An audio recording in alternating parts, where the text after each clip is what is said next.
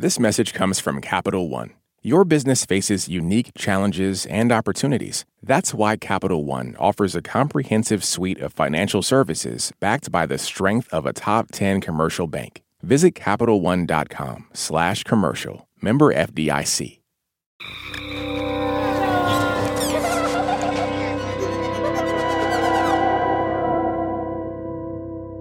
From NPR, this is Invisibilia. I'm Kia Miakka Natisse, and with me today is producer and reporter Abby Wendle. Hi, Kia. Hello. So, I had this interesting conversation with a woman the other day named Allison Kaufman, mm-hmm. and she told me about this experience she had that um, complicated the old saying, you can't be a little bit pregnant. Hmm. Are you saying you can be a little bit pregnant? So let me just like tell you what happened for Allison. Okay. It was a few years ago. She and her husband were trying to get pregnant. And it took them a little while, but after several months, Allison missed her period. So she tested and it was positive. Nice. Over the next few weeks, Allison says she started to feel pregnant.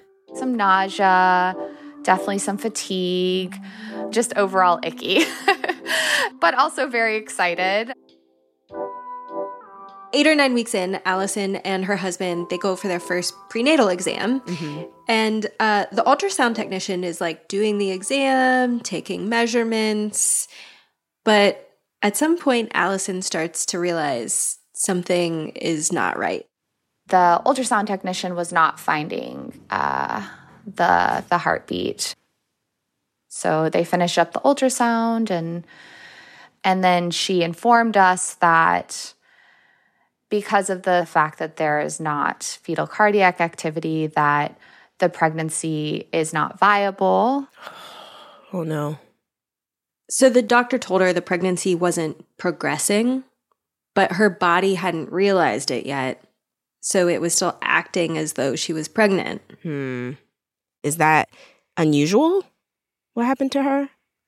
Well, it's it's not super common. The doctor called it a missed abortion, which is like a type of miscarriage. Mm. Um, but miscarriages in general are like quite common. Doctors think between one in five, maybe even one in four pregnancies end in miscarriage. Okay. And later that day, Allison got a procedure called a D&C, a dilation and curettage. And almost immediately, she stopped feeling pregnant physically. The nausea, fatigue, ickiness, all of that went away. But it took her a long time, she said, to stop feeling pregnant emotionally and mentally. It's hard not to inevitably be like, okay, I'm pregnant this date. I'm going to give birth on this date. You know, like, what's my next year going to look like? You don't want to get ahead of yourself, but you also, I think naturally as human beings, we start thinking, you know, about the future the future life that could be.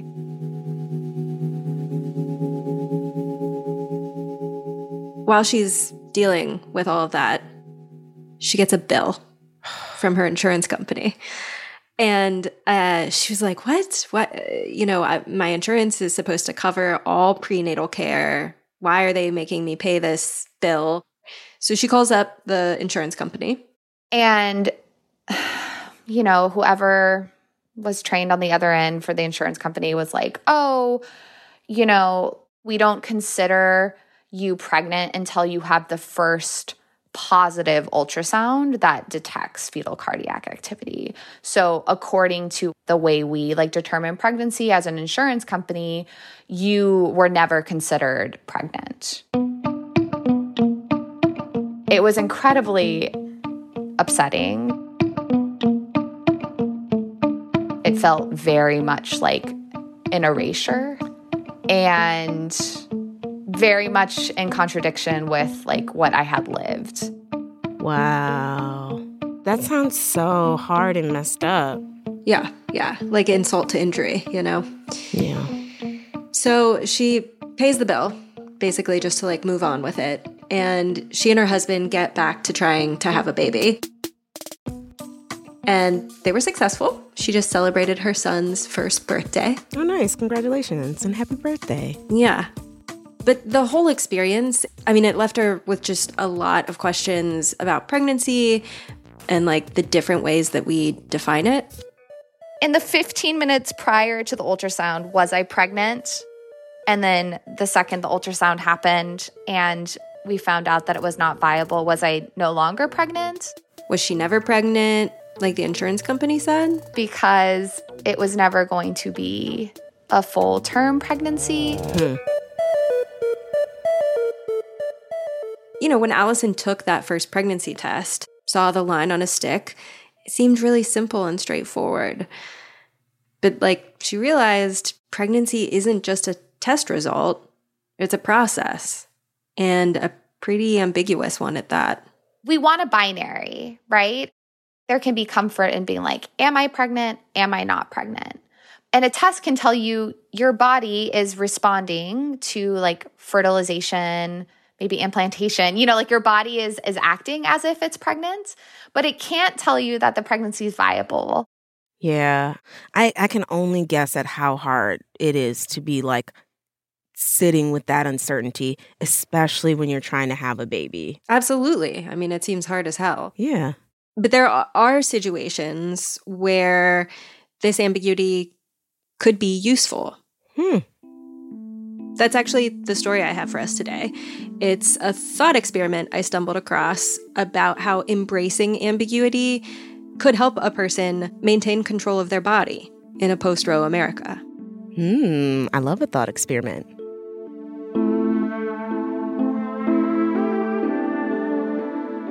We'll be back with Abby's story after the break.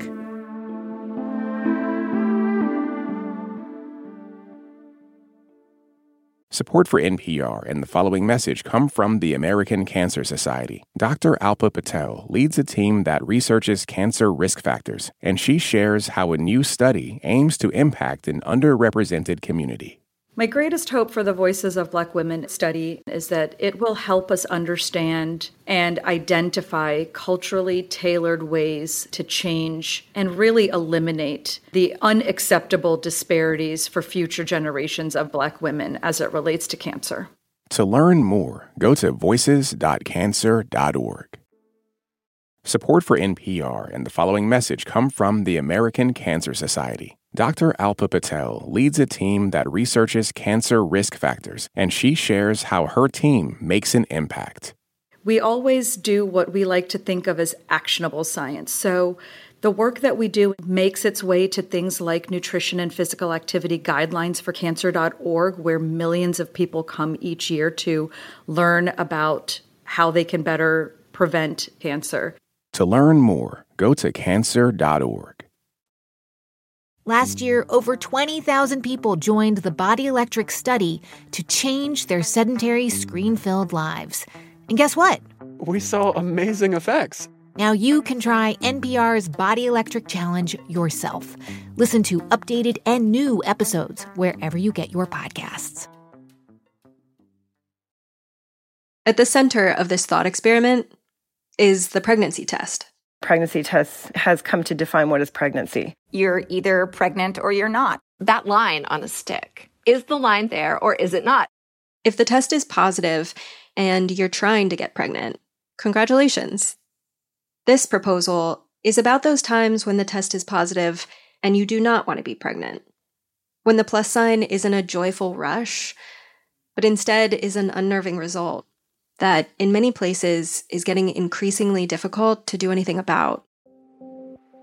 Like, if you live in Oklahoma and you want an abortion, you'll have to travel out of state to get one. Or you might order pills online to perform your own abortion at home, which, though medically safe and effective, can be very risky legally. In extreme cases, could even result in criminal charges. And a lot of the time, this terrifying trajectory begins with that pregnancy test A cheap piece of plastic we pee on. So, what if, when you went to the doctor, what if they didn't have to take the take the pregnancy test? Like, what if there was just no no confirmation? This is Wendy Sheldon, a researcher who's been part of the reproductive health and justice movement both internationally and in the US for the past 20 years. She first articulated this question back in 2014, spitballing with a coworker. It was just a conversation with a colleague in the office. What did the how did the colleague respond to you? She said that would be amazing. Why not? Why can't we do that? Wendy's thought was simple. Prescribe people who have missed a period and don't want to be pregnant pills to bring their period back. Call them missed period pills or period pills or late period pills. What Wendy is suggesting is a rebrand. Because what she's calling period pills are actually the very same pills prescribed to induce a medication abortion, typically misoprostol and mifepristone, or misoprostol alone. Wendy's working on this concept with nearly two dozen collaborators known as the National Working Group on Period Pills in the US. They're working to develop period pills into another option on the spectrum of fertility control, falling somewhere between emergency contraception like Plan B and abortion. So essentially, the same service that you would get for an abortion, but without a confirmation of pregnancy. For many people, because you'd take them without that confirmation, there would be no abortion. What you have instead is a practice Wendy first became aware of years ago while working overseas, called menstrual regulation, MR for short. MR is not a new practice.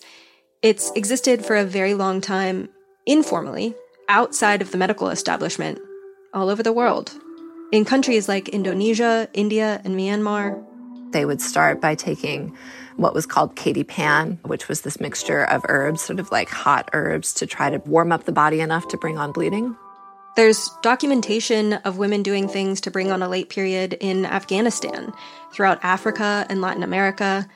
In Brazil, they say, Para a menstruação baixar, which means for the menstruation to, to come down. In Peru, La regulación menstrual es una práctica Menstrual regulation is a practice sought out by many people to see their bleeding.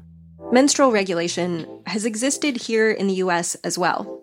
Historically, women used herbs like black cohosh and pennyroyal to get their period back.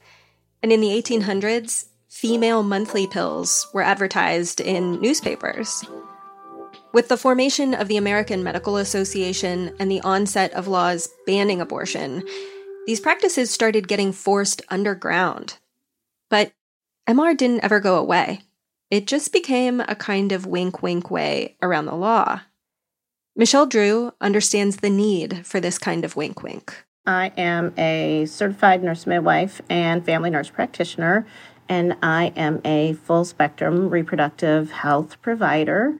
Michelle's grandmother was also a midwife. She treated patients at her home in rural Virginia in her kitchen. Someone would come in and it would be around, I'm late. You know, my courses are late. And her eliciting, well, when's the last time your courses came on? Was it last month? Was it the month before? Conversations would go on like this, sometimes a physical exam, until Michelle's grandmother was satisfied she knew just how many courses were late. But at no point during any of this would anyone ever mention pregnancy. And then she had her herbs, her big bag of plant medicine, or and then her herb, you know, her garden in the back for the things that would have still been fresh. And she would make someone a, a tea or give someone a tincture. Michelle's grandmother was doing this work in the mid 70s. Roe v. Wade had recently been decided, legalizing abortion nationally, but only for certain doctors to provide, who were mostly white men. Being a midwife, Michelle's grandmother could have been accused of practicing medicine without a license. So when she gave people herbs to treat a late period, it was for just that a late period. So for Michelle, Wendy's proposal to formalize menstrual regulation as missed period pills gave her a bit of deja vu. We're back to my grandmother's kitchen. Let's just say that you've missed your period and put that power back into your hands to be able to self determine your own fertility. It's crazy to me that that's genius. It's crazy to me that that's revolutionary. It's crazy to me that we haven't been doing this the whole damn time.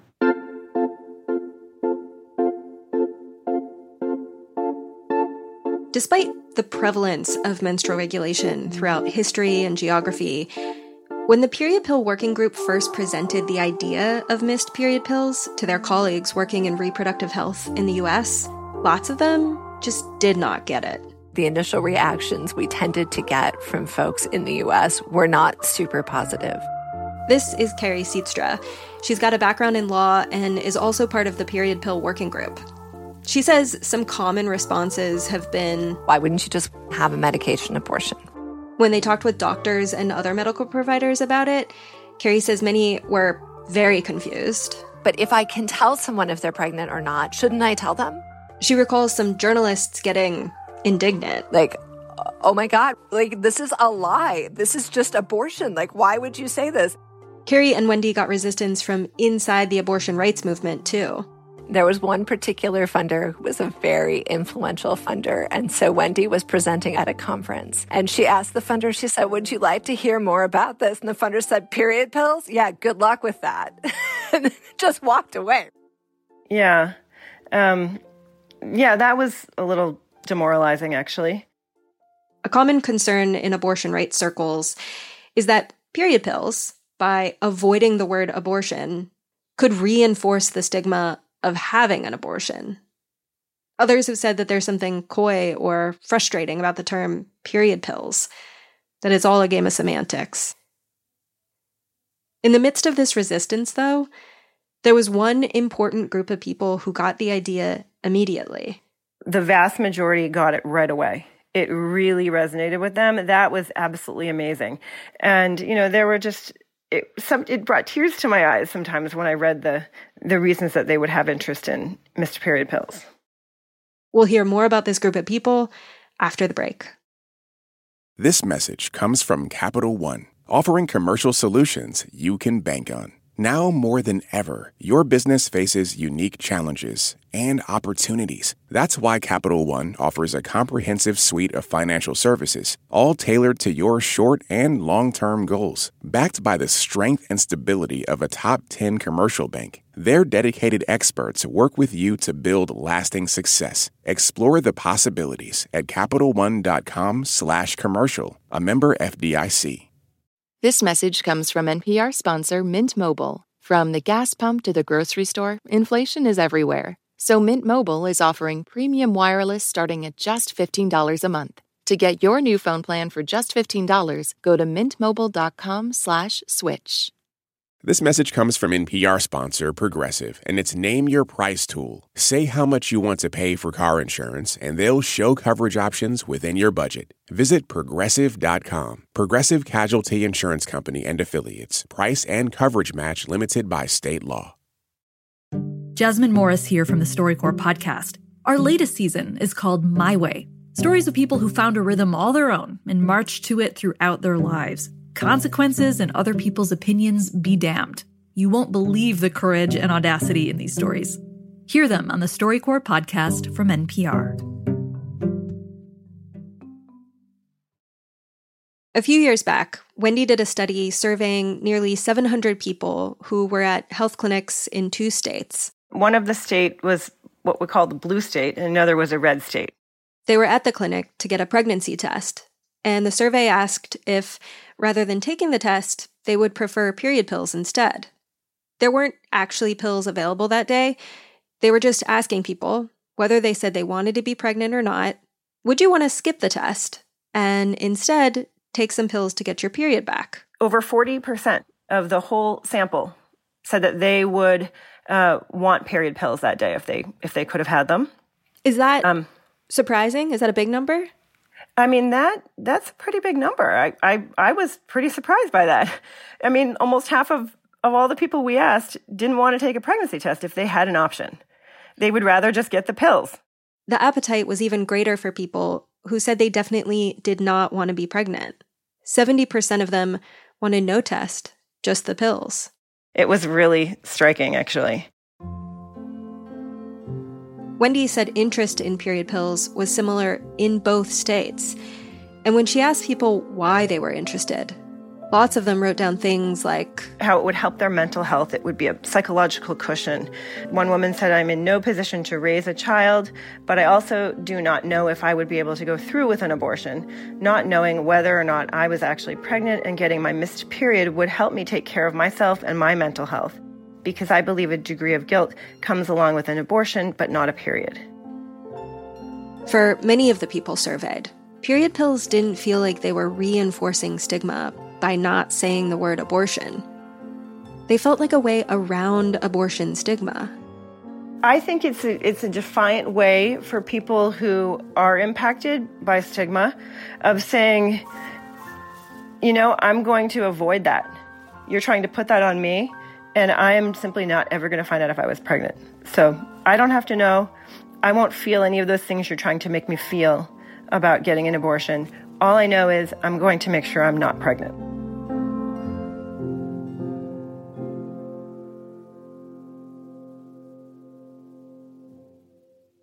Currently, these pills, branded as period pills or missed period pills, are only available through clinical trials and from a handful of providers in six states California, Colorado, Massachusetts, Oregon, New Mexico, and Washington. Plus Washington, D.C.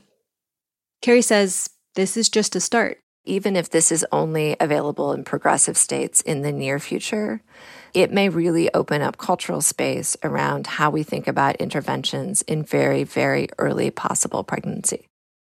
To be sure, the current cultural landscape does not appear to be moving towards openness. Abortion rights opponents have already called missed period pills a deceptive euphemism. And lawyers we spoke with said conservative state legislatures will likely view them the same way. Here's Khiara Bridges, a professor at UC Berkeley School of Law. Well, I think that as soon as a conservative legislature gets wind of period pills, they will be sure to include it in, you know, whatever law that bans abortion. In other words, period pills might never be an option in the very places where they could be most useful.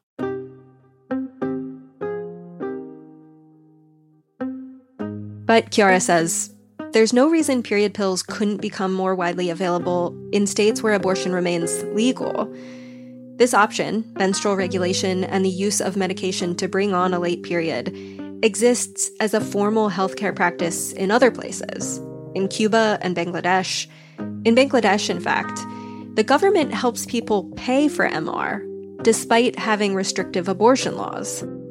And Khiara says she can imagine a future in the US in which some abortion rights opponents become pro period pills. As people bleed out, um, as 10 year olds are forced to travel hundreds of miles in order to terminate pregnancies um, that are the result of rape, um, as people develop sepsis. I think that there are a whole bunch of moderates on this issue who are clutching their pearls and trying to figure out a way to put some distance between themselves and, in that sort of position. And so I think period pills, because of the uncertainty, because it's it's it's in this space of, well, we don't know if they're pregnant or not, that might allow a compromise uh, that they're willing to accept. For now, this is all hypothetical. But lawyers told me if period pills were to become more widely available, they could help people avoid the risk of criminalization. For example, the later someone terminates a pregnancy, the more likely they are to have complications, which can land them in the emergency room. And that's where they might get reported to law enforcement.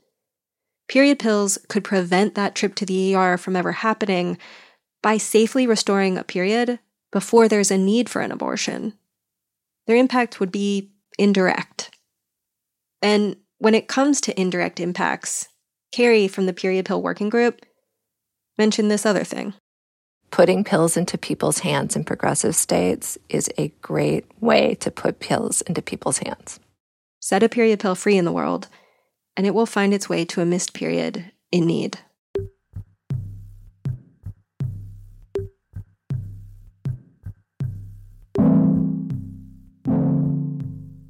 When I first learned about all this, period pills and menstrual regulation, I called up a lot of researchers and reproductive rights advocates, and I would ask the women who do this, do they know they're pregnant and think it's abortion by another name? But the researchers and advocates would just shrug and tell me, Abby, there's no way to know that.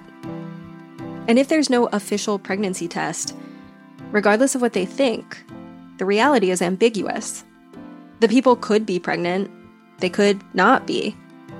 There are, after all, other reasons people miss periods, like malnutrition, sickness, exercise, stress. One researcher I spoke to, Suzanne Bell, says missing a period is kind of like that thought experiment in quantum mechanics, where a cat is trapped in a sealed box with poison. Like Schrodinger's cat and that philosophy of the cat in the box could be dead or alive at the same point, but until you open up the box and confirm, both realities could be true. In the same way, you know, you could be perhaps pregnant and not pregnant at the same time, but if you don't test, you don't know. Suzanne calls this productive ambiguity. And she says this ambiguity is precisely what gives people power, control, room to move in a world that's trying to pin them down.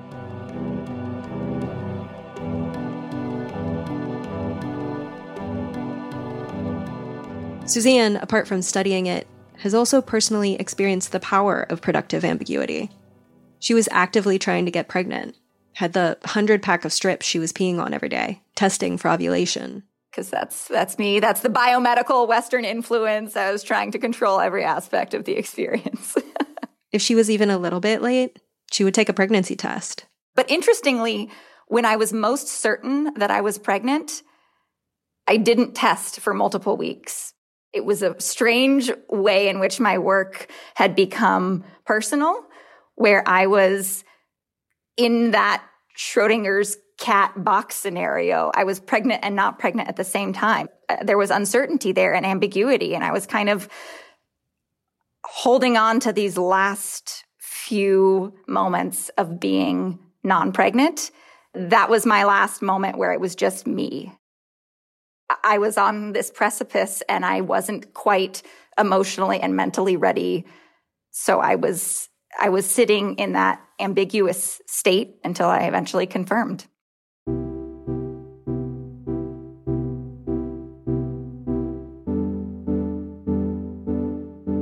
Before we had the pregnancy test, women used to have to sit in this ambiguous state, sometimes for up to six months. Because without the test, there was no way to determine from the outside if a missed period was, in fact, a pregnancy.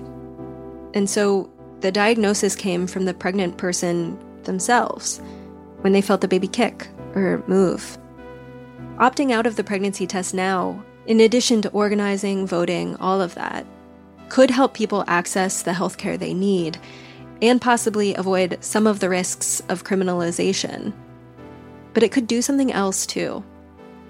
It could help people to once again control their diagnosis and to center that diagnosis on a different question. Not, are you pregnant, but do you want to be? To flip the order of things. Instead of testing and then orienting your feelings around the results, Checking in first not with your physical state, but with how you feel. If you don't want to be pregnant, then you've got your diagnosis. Without the want, without the desire, a missed period can be just a missed period.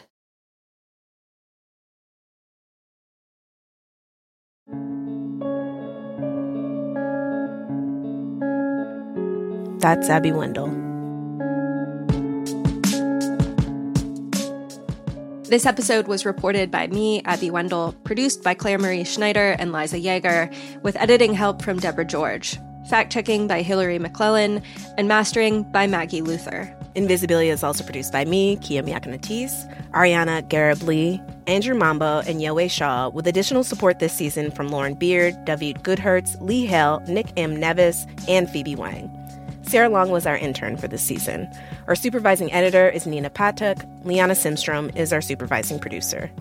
Thank you to the many, many, many researchers, midwives, doctors and health workers, lawyers, and reproductive justice advocates we spoke with over the course of reporting this story, including Ushma Upadhyay and the folks over at If When How, Plan C Pills, and the Miscarriage and Abortion Hotline. A special thank you to those who helped me understand menstrual regulation internationally and historically Carol Browner, Ruth Dixon Mueller, Fauzia Akhtar Huda, Rebecca Irons, Jacqueline Pitanguy, Leslie Reagan, and MV, and to Joanna Erdman, who first told me about period pills. Additional thanks to Nicole Beemsterboer, Lorna Bracewell, Pablo Aragoyes Catori, Raina Cohen, Ann Ekman, Carrie Feibel, Dan Girma, Jerry Holmes, Addie Lancianes, Pam Malinga, Tesmerelna Atzbaha, Sarah McCammon, David Schulman, Jenny Schmidt, Brianna Scott, and Ana Yancy Diaz Cortez. Sign up for our newsletter at npr.org slash invisibilia newsletter. And if you want to learn more about the history of abortion in America, check out the episode Before Roe, the Physician's Crusade from our friends over at NPR's Throughline podcast. Legal and standards support from Micah Ratner and Tony Cavin. Our technical director is Andy Huether. Our deputy managing editor is Shirley Henry. And Anya Grundmann is our senior vice president of programming. Theme and original music by Infinity Knives. And additional music in this episode provided by Blue Dot Sessions and Physical Fitness. See you next week.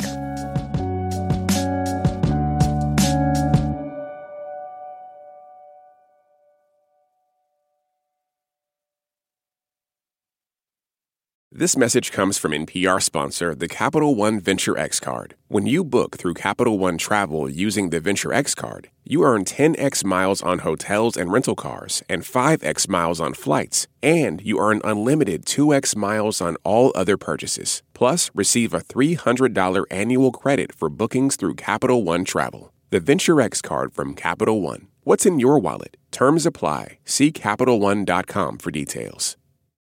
Support for NPR and the following message come from Rosetta Stone, the perfect app to achieve your language learning goals no matter how busy your schedule gets. It's designed to maximize study time with immersive 10 minute lessons and audio practice for your commute. Plus, tailor your learning plan for specific objectives like travel. Get Rosetta Stone's lifetime membership for 50% off and unlimited access to 25 language courses. Learn more at rosettastone.com/npr.